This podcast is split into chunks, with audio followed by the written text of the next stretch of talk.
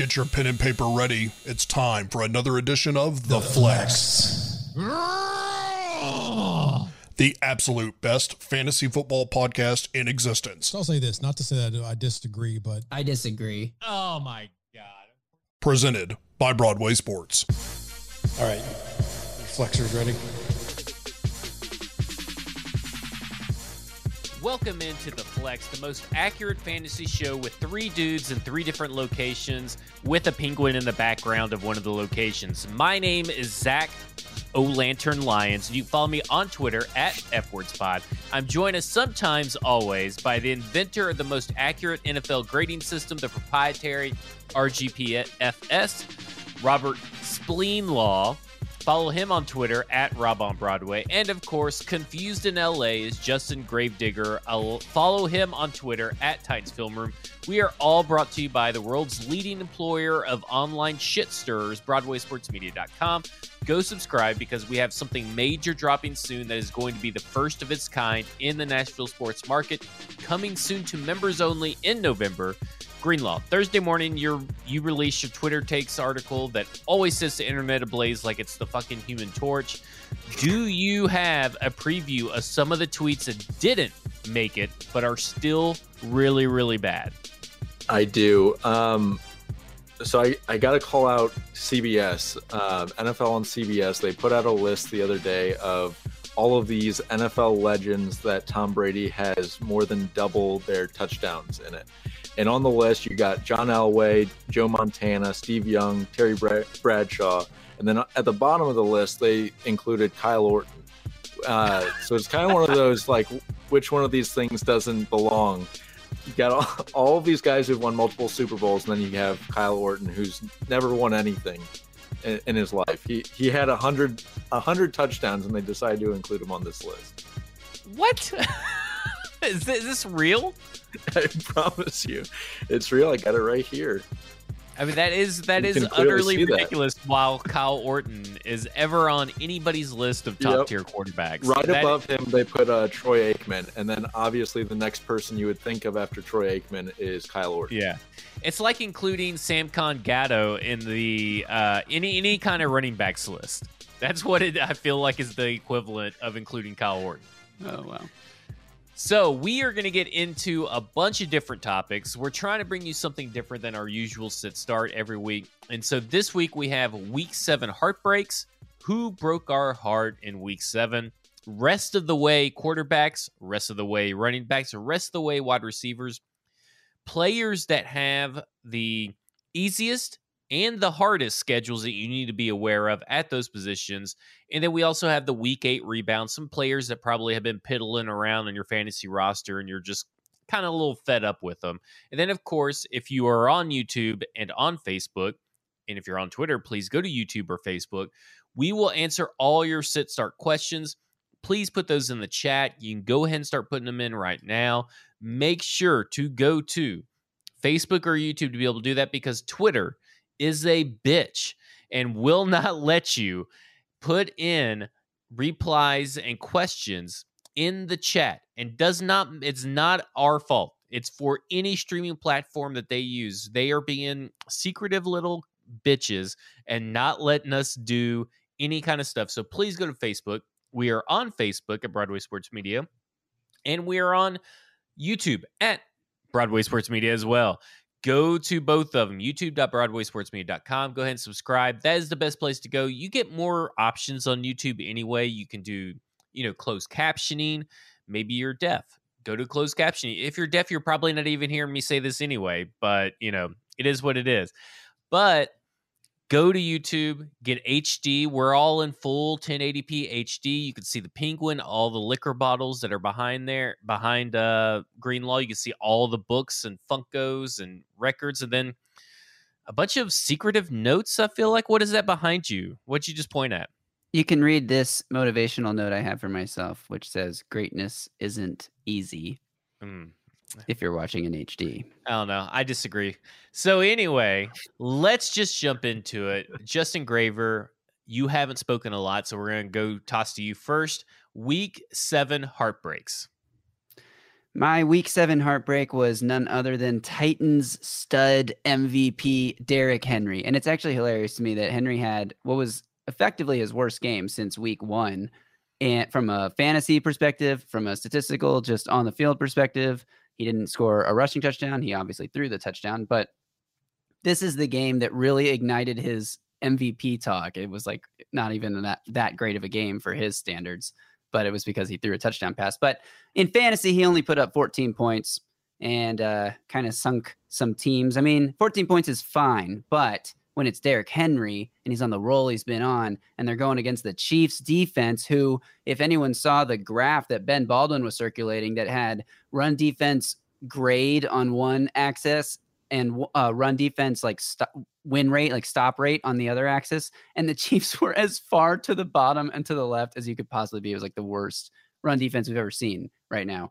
And uh, to only put up 86 yards on 29 carries was just a little disappointing. Everyone thought he was going to get to 100. He did have two negative four yard carries in the second half where the Chiefs were just. Titans weren't even trying anymore. But. So your so your heartbreak is that instead of finishing like the ultimate running back ever in yardage for a weekend that you know he's kind of just like down below oh my gosh he's really down below right where's he at 14 at, points last week that's not very high yeah 13 16.4 if you're in ppr is supposedly like that's pretty good for this past week's running backs though yeah, yeah, it's good for running backs, but you know, so you see the matchup going in, you're like, right. oh, this is going to be, he's going to break a thousand yards on, uh, on the season in this game, which he needed over 200 to do. But people were talking about it because that's what the matchup was there. But I don't think I really realized how low on the list he was until just now, eh, because I figured, okay, well, he's got the passing touchdown, right? I which mean, only counts four points in most points. leagues, in, in most in leagues, in most people's formats. leagues. Drop it in the chat. Do you play a four point touchdown or six point touchdown? We want. Everybody's like, "What are you talking about? What's a four point touchdown?" Greenlaw, yeah, what is your coming, heartbreak coming from the guy who is in a league with a six point passing touchdown? That That's just my family league. The point later. scoring is crazy yeah. in that league. It's like bonuses yeah, sure. for everything. It's crazy. Yeah, yeah, yeah. My disappointment this week was a, a, trio of running backs that we've talked about on this show before. Um, they were all really pretty bad this week. It was Antonio Gibson, who we we love uh, Mike Davis, who we were some of us were high on beginning of the season. Uh, JG thinks that Wayne Gallman's still going to have a breakout second half of this year. And then Rhamondre Wayne Gallman was an example of who it could be. Yeah, it's yeah, not yeah, a definitive yeah, suggestion. Yep. So these three guys have been, you know, their running back two have taken over their their jobs. Or in Rhamondre Stevenson's case, like he wasn't even active this past week for no one knows the reason. He was a healthy scratch um, after being the go-to back behind uh, Harris last week. Hopefully, you know, going forward, that's not the case. That he's not inactive, and he can, you know, catch some passes.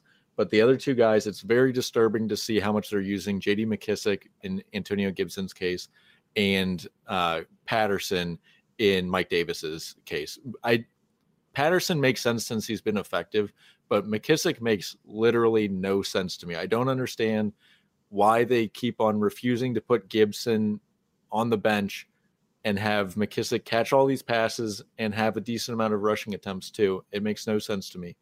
Um, it has maybe, to be maybe because it's Gibson's shin, shin injury, right? Yeah, yeah. That's that's what I'm thinking. Is that has to be the shin injury that they're trying to at least get him to the bye without overexerting the injury is what I'm assuming. Because if not, this is the dumbest fucking staff I've ever seen. It is. So week and the thing is, week one, they, he had like a twenty percent target share or something like that, like ridiculous. Like we were like, this is the you know Washington CMC we talked about all off season, and then every week since then, it's he's been back to what he was last year, which is basically catching no passes, having zero targets, and McKissick's the the pass catching back in that that offense.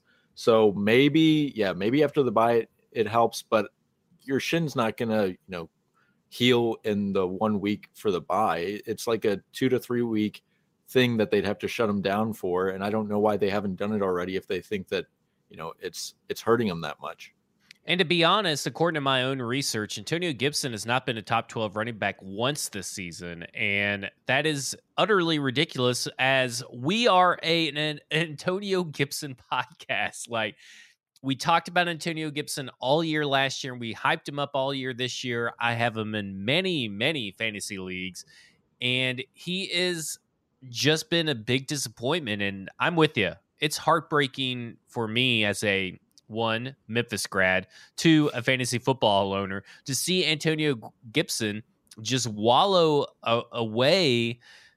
Maybe because of a shin injury, but we saw this last year, so I don't really know what to expect. But JD With the McKissick shin- is they're both Yeah, RB twos. That's what's Yeah, crazy.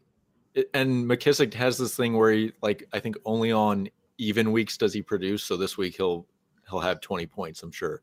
Uh, but Gibson had like a 73 yard receiving touchdown ear- earlier this year with the broken shin. So I I really don't get it. And then Mike Davis, 60% of the snaps this past week, and he had four touches. Tell me how that makes sense. it doesn't make sense. And we, at this point, we as a podcast just need to put a moratorium on talking any kind of shit or decline about uh, Cordarrelle Patterson because it's Yeah. not, it's not going to happen. And until we it- see it, we should not talk about it.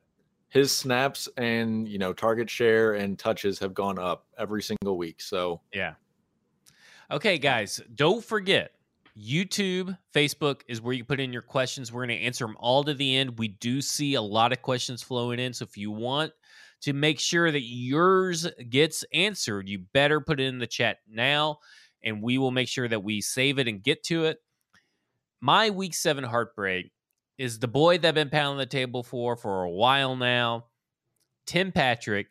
And of mm-hmm. course, as I need him because of my bye week blues, he puts his first single digit performance on the fucking map. And it is maddening because this freaking Denver offense makes completely no sense. He still ran 97% of the routes that were called upon, and he still got 16% of the targets, but he only walked away with two points if you were in a uh, you know i think i'm in standard league where i had that. But the problem is here is that this isn't actually a balanced environment for a, a run or for a passing wide receiver to, to get it. i just completely botched all that but it's a balanced offense and he should be seeing way more than what he got and he got a lot of targets this past week. He just, for whatever reason, was sunk. I don't know if it's the Cleveland defense or if it was just his quarterback is now hitting the wall because Teddy Bridgewater is apparently only good for like six or seven games per season. I don't know, but this this Denver this whole Denver offense has me a tad bit worrisome when it comes to the passing game if they don't get this corrected and get it corrected quickly. and you got more mouths to feed now with Jeudy coming back. So it's not Yeah. a great situation for for Tim Patrick in general.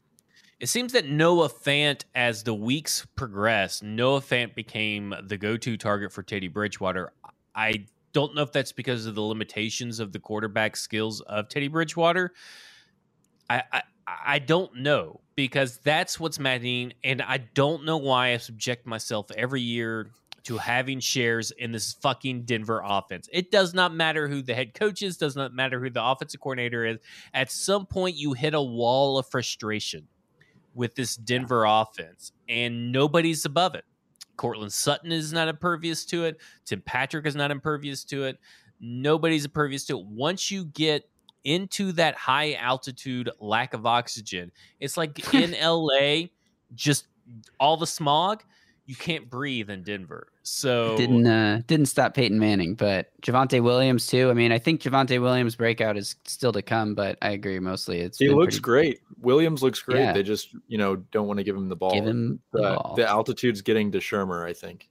yeah, yeah, it just gets is. it, gets everybody at some point. It succumbs to everybody. Don't forget Peyton. It, Peyton Manning fought it off for a while, but it got to his neck that high high altitude. I think he would tell you that. I think he would tell you that. Uh, Ryan Watson chimes in, said Fant would be the dude with Jeudy out. I don't know who Juady is, but sure. So we are going to move into the rest of the way quarterbacks, and that falls on to No. Justin Graver, who is going to give you two two people, two quarterbacks to stick with for the rest of the way, or to try to get, and two quarterbacks you may want to ditch for the rest of the way. Justin Graver, I'll let you take it from there. How do you want to do it? Do you want to do two and two, name all four, and we just all you know battle royal? What do you want to do? I'll, I'll go one at a time. You guys can react as needed. If you agree, disagree. If you want me to just keep rolling after I, I make a point, then that works. We'll go one on one. Let's start with my favorite, mostly available quarterback. I, I'm going with two quarterbacks that should be mostly available because I feel like people who have Josh Allen and just any of the elite quarterbacks don't like trading those guys. So I'm looking at Tua Tagovailoa right now. Tua has played two games since coming back from his injury that he that knocked him out. He's QB three QB three overall in those two weeks since since uh, returning from that injury. He does have a tough matchup this week against Buffalo. So Buffalo is allowing the fewest points to fantasy quarterbacks this year, 13 points per game to fantasy quarterbacks. Some of that is like matchup based. We're still only in week. It's only going to be week eight, but we're also entering the point of the year where like looking at strength of schedule really does start to matter because we have a bigger sample size. So I don't know if you start him against Buffalo, but if somebody else in your league has him already, maybe they drop him this week after a bad week against Buffalo. Maybe it's a buy low opportunity if uh, if he doesn't play well. And if he's out there on waivers, I'm grabbing this guy right now, especially if you've been struggling to find consistency uh, at your quarterback position. He's got Houston in week nine. He gets the Jets in week 11 and in week 15, which is fantasy playoff time. So I really do think he's a potential low end QB1 the rest of the way. You're not concerned about Deshaun Watson, or just kind of do you handcuff him? That actually feels like a little bit of motivation for Tua to kind of ball out as all these rumors swirling about Deshaun Watson. Like, there's a lot of rumors. Some of them are that Miami won't do a trade until Watson's legal situation is clarified, and that makes sense. And so that could conceivably give Tua time to make Miami say, "Hmm, maybe we don't need Watson after all." But that's only going to happen if he balls out over the rest of this, you know, next five weeks or so. What do you What do you think about this? I think they do need Watson. Yeah, Yeah? I, I think they do need Watson. Period. He threw at the ball 40 times last week and 47 times the week before, and his yards per attempt are 7.3 and seven. Like th- that's pretty pedestrian for throwing the ball that much. And he's still he's he had uh, two picks last week and a pick the week before that. He's not playing. And I mean, he's playing okay fantasy. wise. It's not like he's lighting the world fire, and they can't run the ball at all. They, their whole offense is QB3. passing the ball. So QB three, QB three over the last two weeks. Can't argue with that. Yeah, but I I'm mean, saying do you think? Do you a think? I, winning game Yeah. standpoint, I think they got to make a move for Watson, and Watson becomes like an instant top five quarterback rest of the season if they get him. Uh, but I guess just from volume, if Tua is still the quarterback, I'll, you know, I'll bite if I'm if I'm struggling to fill that roster spot. I mean, do you Even think? if they, let, let me Uh, ask it- you a question. To to Greenlaw's point, I know this will tie into it, but Stephen, do you think Stephen Ross is coming down and saying, "Hey, you know, I know where we're at with this quarterback, but we really need to trade for Deshaun Watson," and you know, Brian Flores like, "Whoa, whoa, whoa! Have you seen his fantasy stats though?" I mean, like ultimately, that's what boils down to is not the fantasy stats, and I and I I do to play devil's advocate here. That is devil's advocate, but I agree with you. I don't think even his on-field the performance has been as bad as what people want it to be because people want Deshaun Watson freed from Houston, even though that he is has to be guilty at some point through all he these. shouldn't even things. be. He shouldn't even be freed to walk the streets right now. He should be incarcerated. But um, exactly.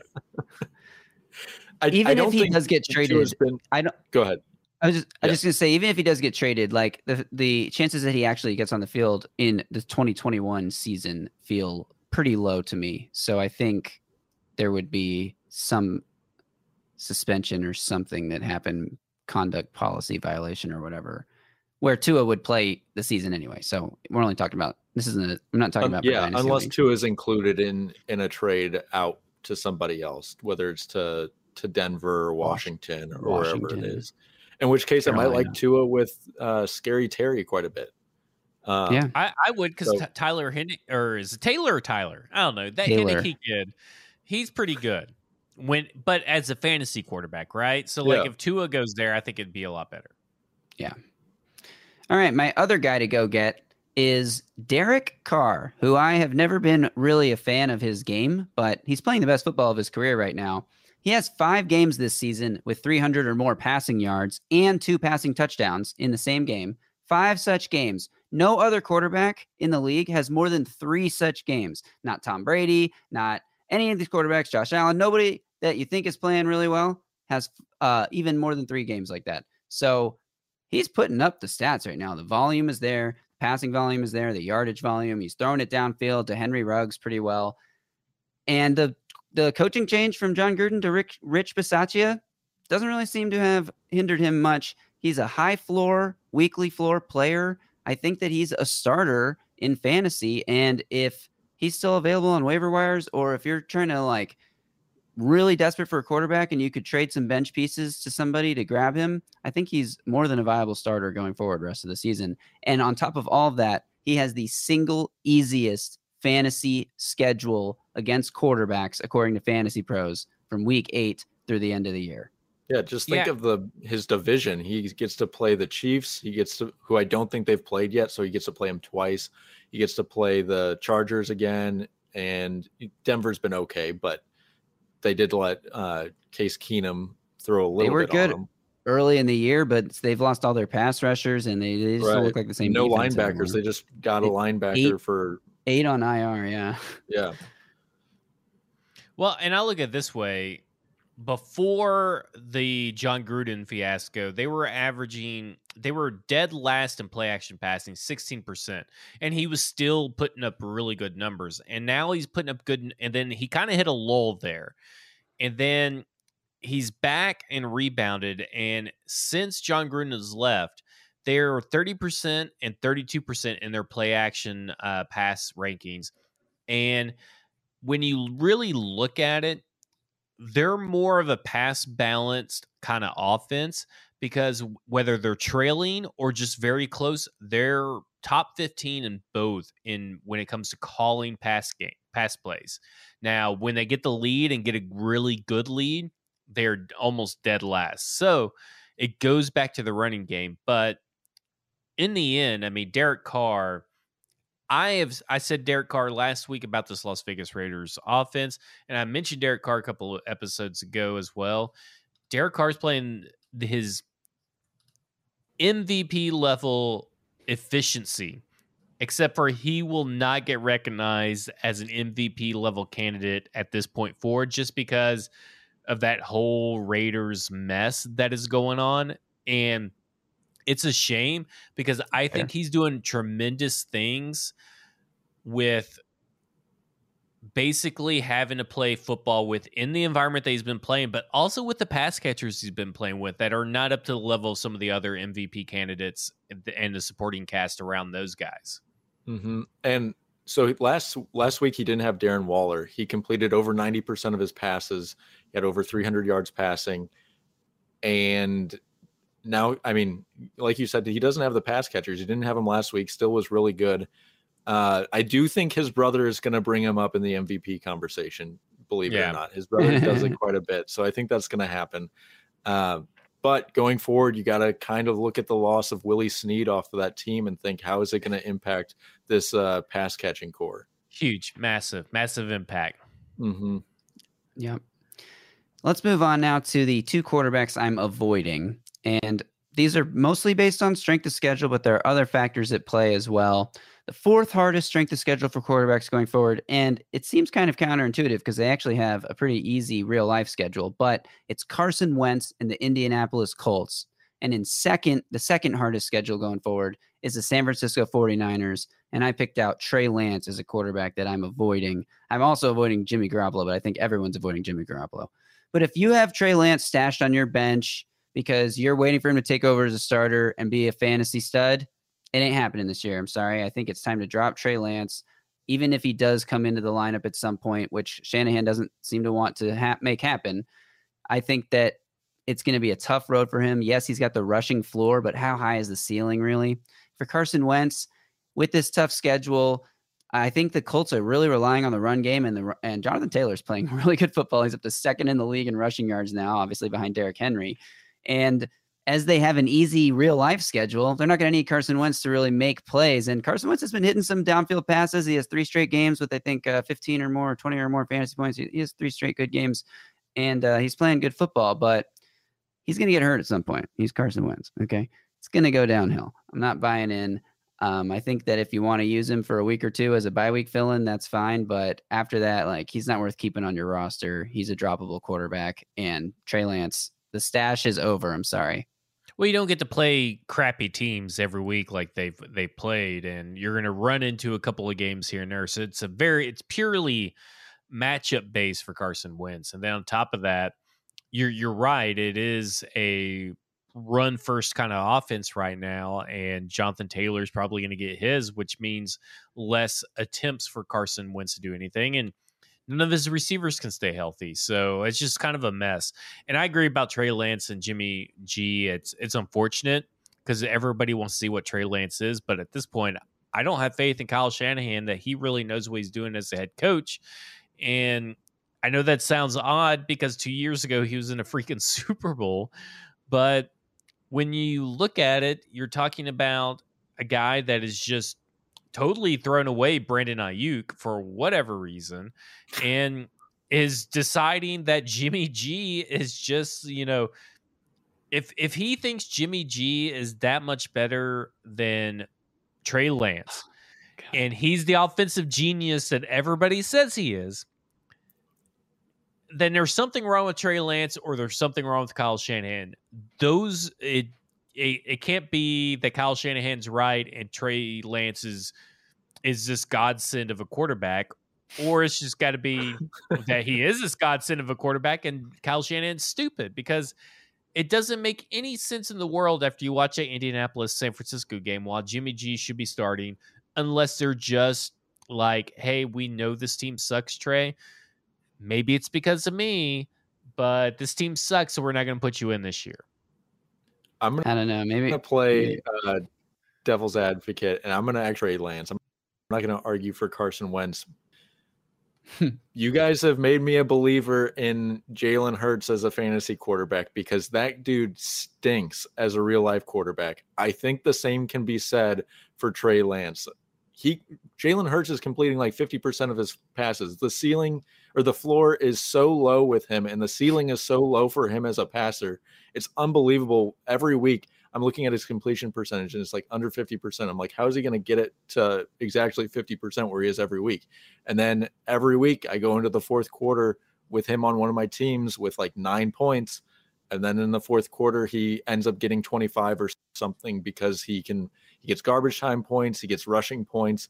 I think the similar thing is going to be true with Trey Lance with a better offensive play caller than Nick Sirianni, who today is talking about plants and flowers and all all sorts of stuff when he's talking better. I don't I have no idea what that dude's doing. But I I think I think uh Shanahan is a better play caller than Sirianni. And so I think going forward they can be similar. I'm not saying Trey Lance is going to be a top five quarterback in fantasy like Jalen Hurts has, but I do think he's probably startable when he's when he's in there. I and I would I think he's going to be a top 12 quarterback from the time he actually starts to the rest of the season. The thing is, Jalen Hurts, you talk about garbage time, 43% of Oh, his I fantasy know. points have come in the fourth quarter this season. That's courtesy of the NFL Fantasy Football Show. Tune in uh, Monday, Wednesdays at 4 p.m. Central Time.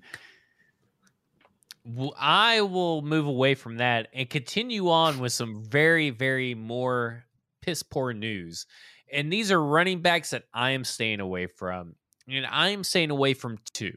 I'm staying away from the backfield that is the Raiders and the backfield that is the Ravens. Both of these are bottom tier matchups to rest away from weeks eight.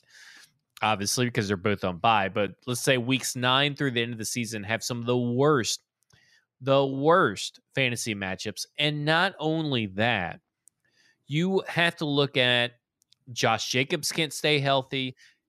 And then how are they going to use Kenyan Drake, even if he is the main guy? Because you still have Peyton Barber, who probably will come in to take over the Josh Jacobs role. And then you look over here to the Ravens, and they got a complete mess of just utter dog crap. I've never seen a worse running back room than Latavius Murray, Devonta Freeman, and um, Le'Veon oh crap, Bell. Le'Veon Bell and Ty'Son Williams, who they have just killed. thrown and tossed away. I mean, he is he's murdered in a ditch. This is a Halloween episode. That's okay to say. He is dead. He is buried deep, deep somewhere. He may revive his career somewhere else, but holy crap! And you would think that a Mark Roman offense with or Greg Roman offense with Lamar Jackson, as we have seen previously, would be something big. But they are so dependent on touchdowns because they are they as a running back group are not getting yards. There is no consistency week to week, except for Devonta Freeman somehow finds the end zone for whatever reason. But Lamar Jackson, eventually that is not going to work for this Ravens offense because that is their bread and butter. And when you deviate from your bread and butter, it's just utter chaos. And then, like I said, this Raiders team, the, even when they're playing close, they are still a top 15 passing offense, even when they're close. So all the pass plays they call are top 15. So they're not even really worried about running out the clock or whatever. And Josh, like I said, Josh Jacobs has a really tough time staying healthy or playing through injuries. I'd just be very cautious with their schedules and what they'll dictate the game script to be and the talent level of these back of the Ravens backfield. I would just caution that I am staying away from the rest of the way for these guys. I would try to I I don't know who you could trade out of these guys that you would be able to do, get anything for. You're kind of stuck you with can't. You got to drop them. I just dropped Murray this week. It's that situation is terrible. You went from having, you know, J.K. Dobbins in preseason was the clear number one there, and then Gus Edwards was the two. And then when Dobbins went down, you had the clear number one in Gus Edwards, and then after that, kind of all went to crap. And it, it is the worst RB situation I think in the whole league. You have no idea what they're going to do week to week with usage with any of these guys. It's yeah, I think they're all cuttable. Yeah. I did have to start Devonta Freeman last week because of the crazy byes, and he got me 13 points. But I dropped him this week. Yeah. Because he might you get just, you just can't week. trust him. So some of the running backs that I am all in on, I'm all, and I know I don't know why I'm doing this to myself. I really don't. Javonte Williams has has one of the has probably the best fantasy running back schedule ahead of him. Javonte Williams is the truth. I don't know what it is about the Denver Broncos, other than it's the high altitude over there that they refuse to give their best back the running ball or the ball. But it's something that they do. They do it every year. However, Javonte Williams is clearly, clearly the best running back. And I think at this t- point in time, now is the time to trade for Javonte Williams. I think we've already talked about this. I think last week, I think is what when we said this, or maybe two weeks ago. Go get him. I, s- well, I won't swear, but I'm fairly confident that this will work out for you if you do it. Now is the time. He had a he had a pretty good game against the Cleveland Browns. He has those. He's kind of like Tim Patrick. He has those double low end double digit games. Very basically, pretty much a running back two. Eventually, those will turn into running back one numbers when he gets into this better part of the schedule. Go pick up Javonte Williams. The other one, just real quick, is um, Darrell Henderson. Great. Obviously, you probably already have him. and Obviously, probably already know. But the reason I put him on the list is because he has the second easiest schedule. However, with his injury history and with the kind of output he has put in these last few weeks, we're talking about 15 for 45 and 21 for 78 and a touchdown. Like he's been struggling to find those running lanes lately. The I, you may be able to buy him at the right price. So I, I just want to say that I think you should put out a couple feelers to get Darrell Henderson and get him on your team for the long haul. And you may be able to trade away someone like, uh, I don't know, you probably trade away someone like uh, Emmanuel Sanders and another player for Darrell Henderson. I think that would be a good trade for you.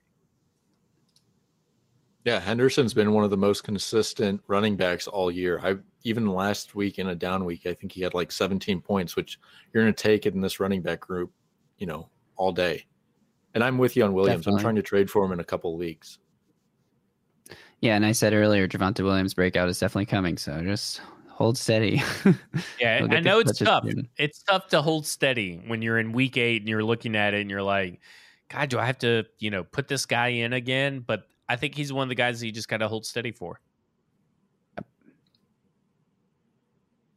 We will. I'm sorry, I kind of forgot that I was uh, actually hosting this show.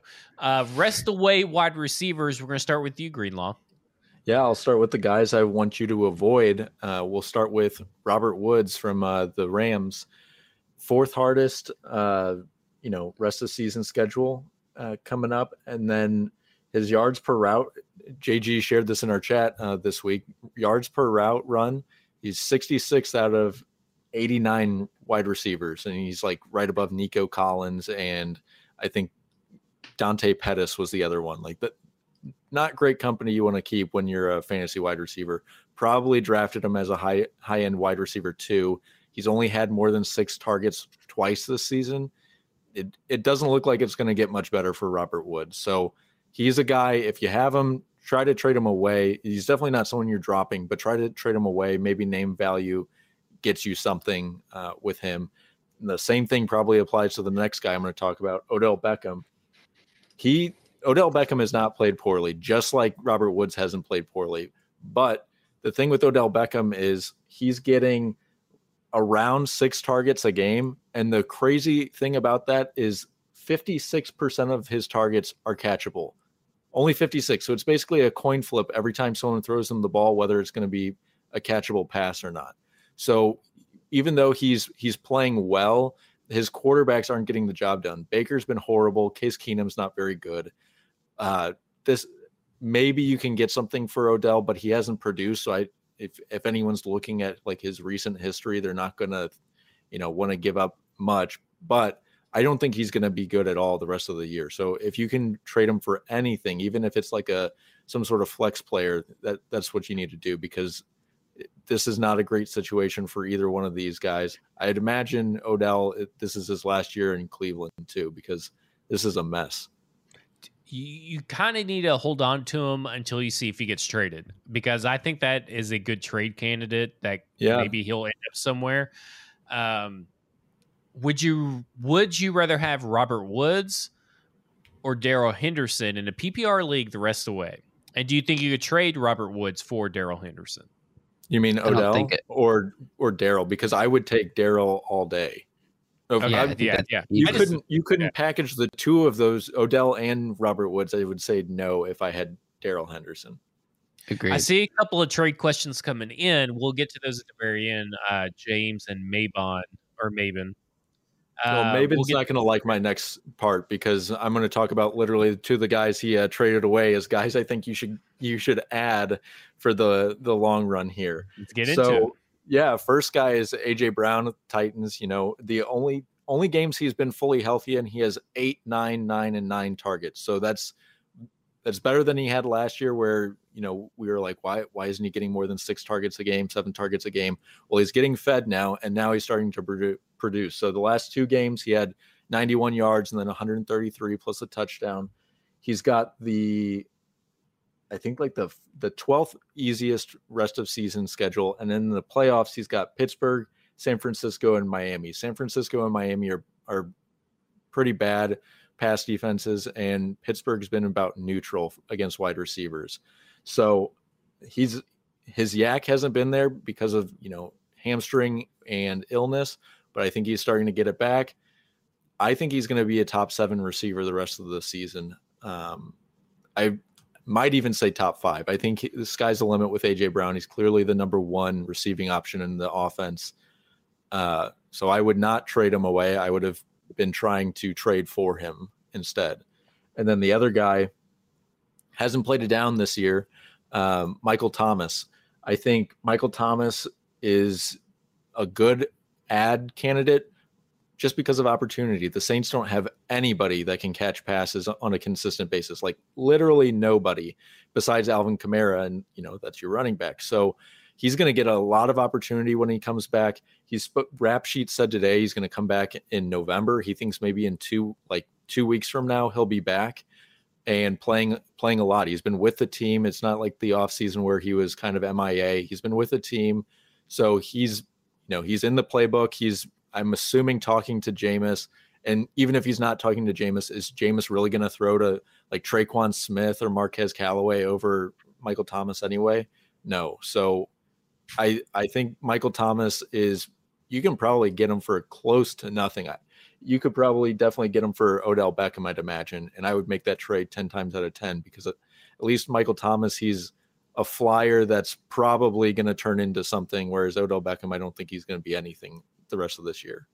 Yeah, and Michael Thomas uh, coming back probably also helps like Marquez Callaway as well, who won't have to be the number one wide receiver.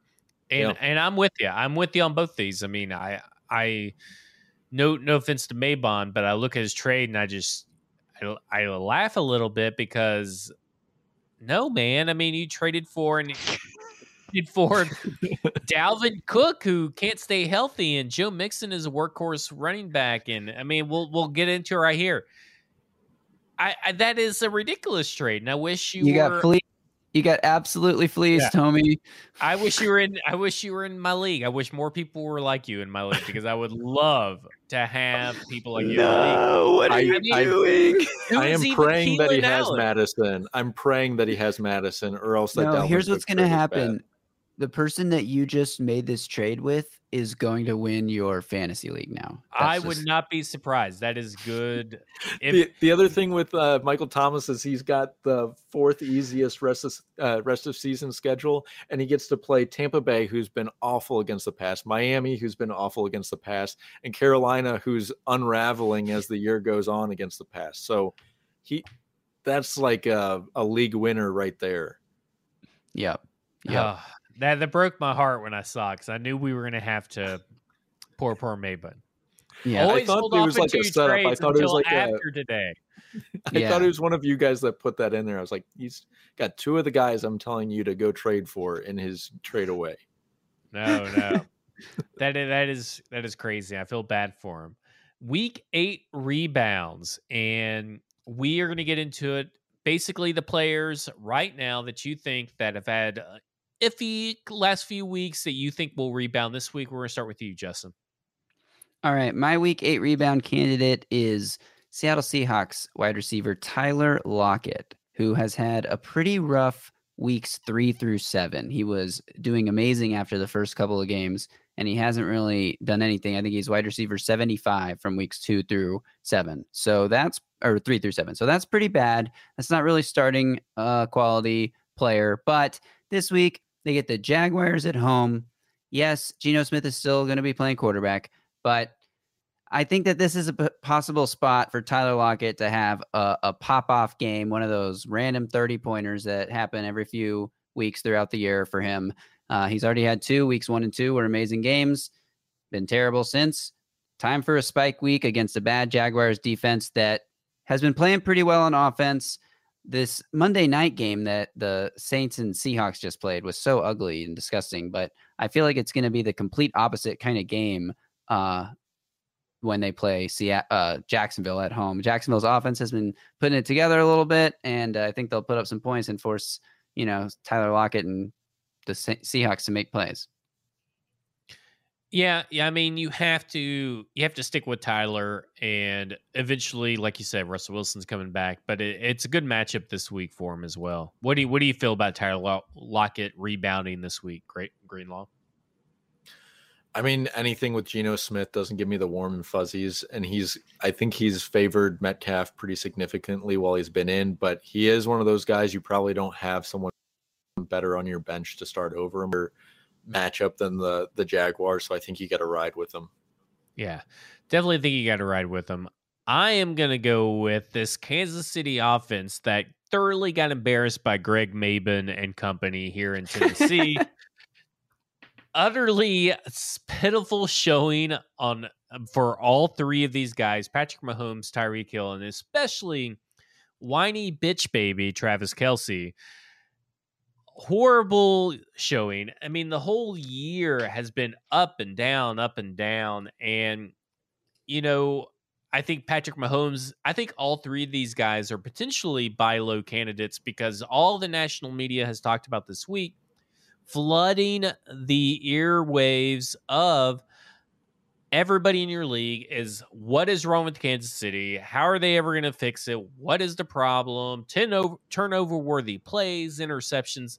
All of these guys are buy low candidates that could probably turn your league, turn you into a league winner.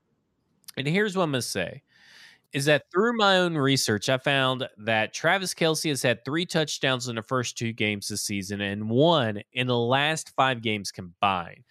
And Tyreek Hill put up 42.4 points per game in weeks one and three and 13.1 fantasy points per game in uh, the other five games.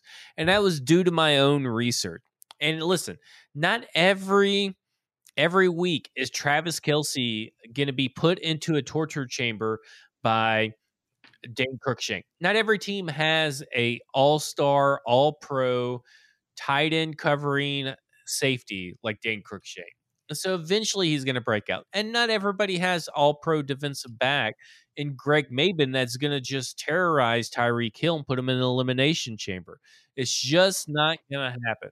So you have to think these guys going up to New York are going, uh, New York Giants are, are going to just decimate. Them. They're pissed. They're going to play pissed. Andy Reid's mad. And let me say something the New York Giants suck. They have Logan Ryan and Dory Jackson. They're burnt toast. Fuck those guys. Kansas City by 13 points or more. And, you go ahead.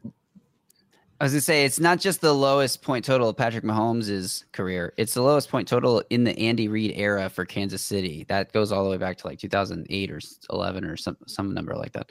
Um, or I don't know how far back it goes, but it's a long time. So this was a total anomaly, like you said.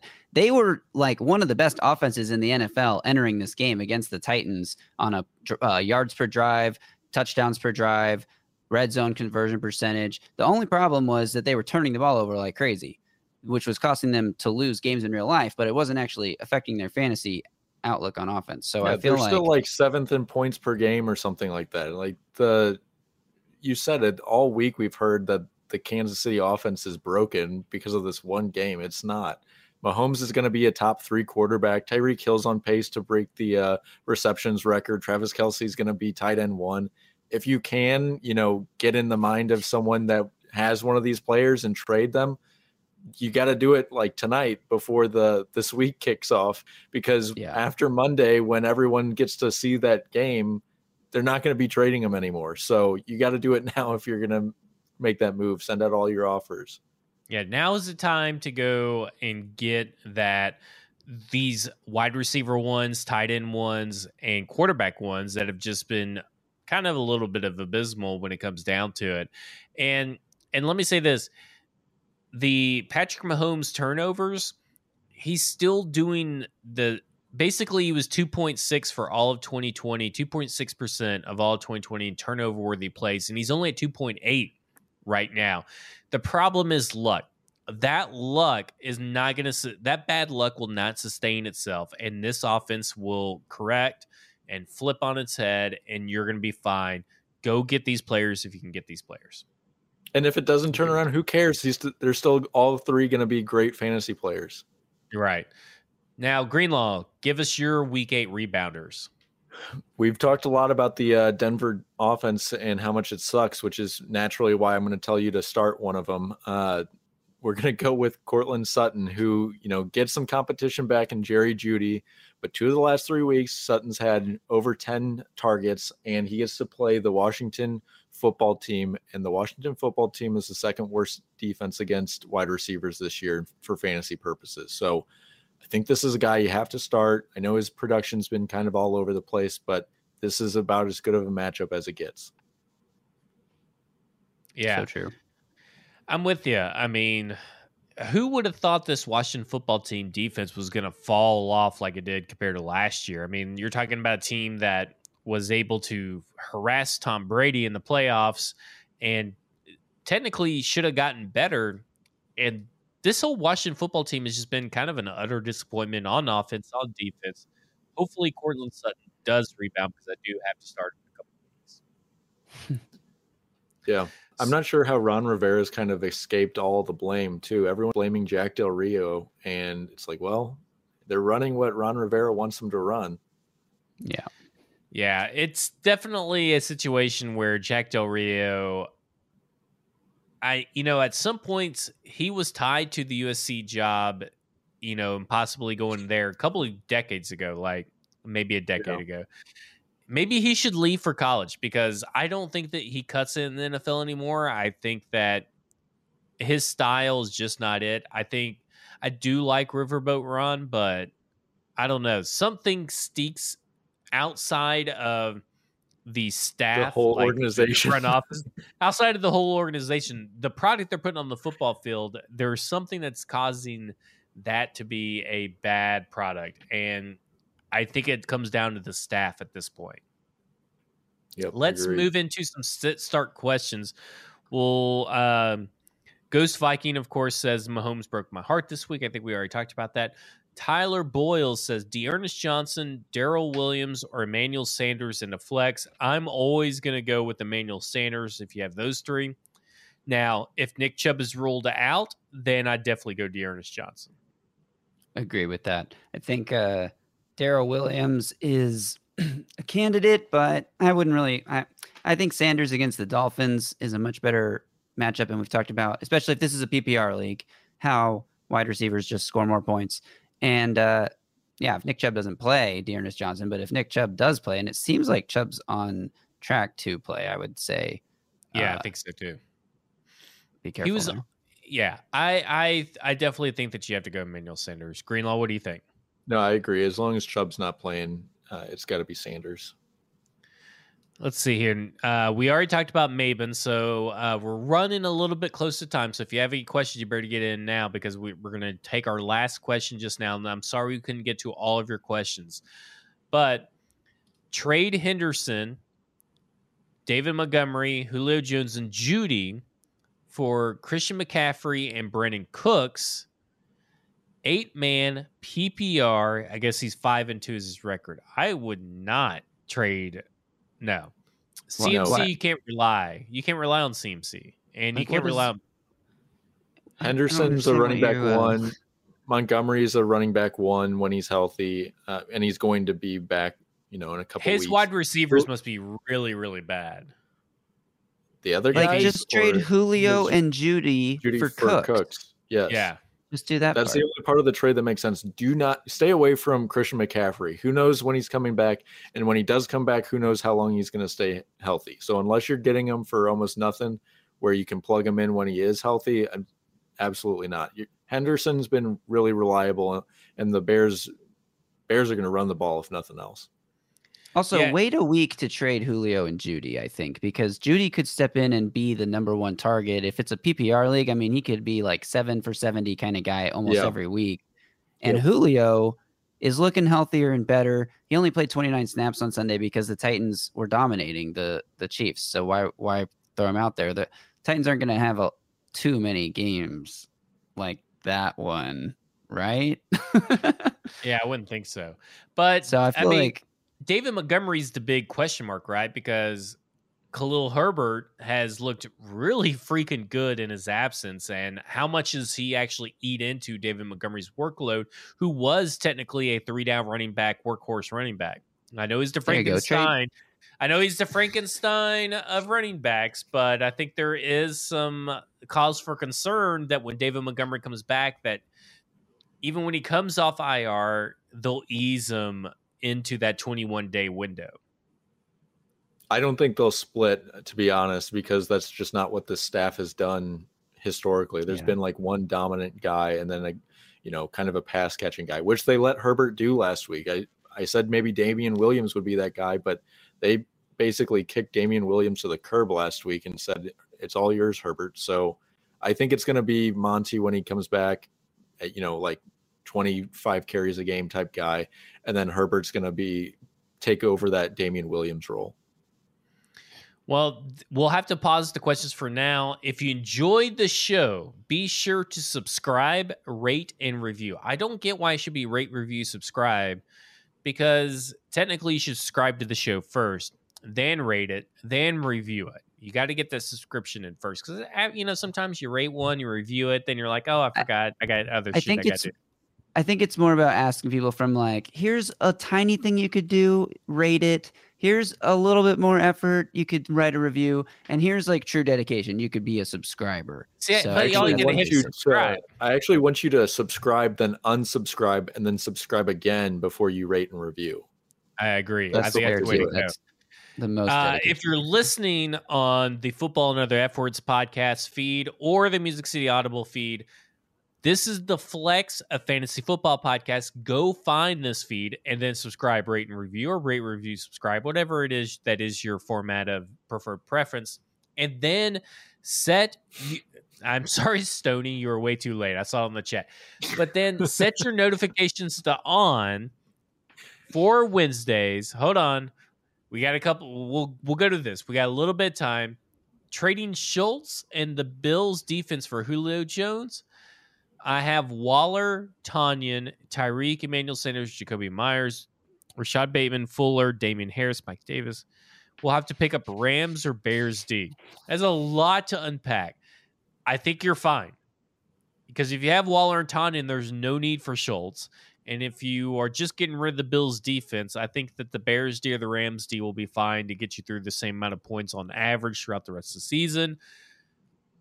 And then you're just getting Julio Jones for the hell of it, I guess. But you See need if to you turn can trade around. Tonyan though instead of Schultz. Try that first, and if that doesn't work, then trade Schultz. Well, you don't want to do that this week because the pass catchers in Green Bay are pretty much decimated. and Robert Tonyan will probably be the benefit of that. What I would do. So here's what you do. Thursday, you start Tonyan. You wait till the Thursday game. Tonyan goes Mhm. off. You trade Tonyan and Bills D for Julio Yep. Jones. It There executes on Tuesday, and then you're good to go. And I would Yep. also turn around and trade maybe Julio Jones and one of these other lesser wide receivers like Rashod Bateman or Jakobi Meyers for a running back because you look like to desperately need a running back for sure. Are you because if you kidding only me? have- He's got Damien Harris and uh, playoff Lenny. There's no need for another running back. He's that's set. it. I mean, they, they're going to have their bye soon. And Mike If Davis. We all know Mike Davis rebounds coming any week now. Oh my god. Revenge game. Mike Davis revenge game. Yep. We'll see. Carolina. I mean, I guar- I will guarantee that Mike Davis at least doubles his points from last week this coming week. He has one. He had, he had one point last week. If you're listening to the podcast version on any of the very important, ultra famous feeds of football and other F words and Music City Audible, make sure to tune tune in to Broadway TN on Facebook and on YouTube. Set notifications on for 8 p.m. every Wednesday to get in your questions on YouTube and Facebook. We'll interact and talk. Then go buy our merchandise over at shop.broadwaysportsmedia.com and use promo code FLEX15 to get 15% off. Thanks for listening. On behalf of Robert Greenlaw, Justin Graver, and Broadway Sports, my name is Zach Lyons, and we just flex on you.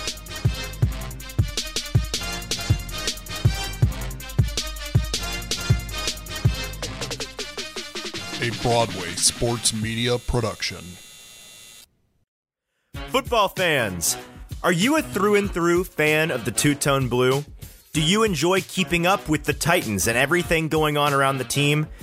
Hey, I'm Easton Freeze, writer and broadcaster covering all things Tennessee Titans and the NFL. And I've got a brand new show that is going to be your new go to podcast. Following the action on Sundays is fun and easy, but so much happens during the busy work week that you're missing. That's why I'm hosting the Titans 10, twice a week, a quick hitting show where we run down all the news and information surrounding the Tennessee Titans in around just 10 minutes. We're recapping last week's game, looking ahead to this week's game, talking injury news, roster moves, and listening in on the best sound bites from coaches and players during the week. Join me, Easton Freeze, on the Titans 10 every Tuesday and Friday afternoon at 4 p.m. Central to stay informed and up to date on everything Titans. Subscribe to the Titans 10 podcast feed on Apple Podcasts, Spotify, or at BroadwaySportsMedia.com. Follow the show at the Titans 10 BSM and me at Easton Freeze on Twitter to get updates and interact with the show. I can't wait to see you there.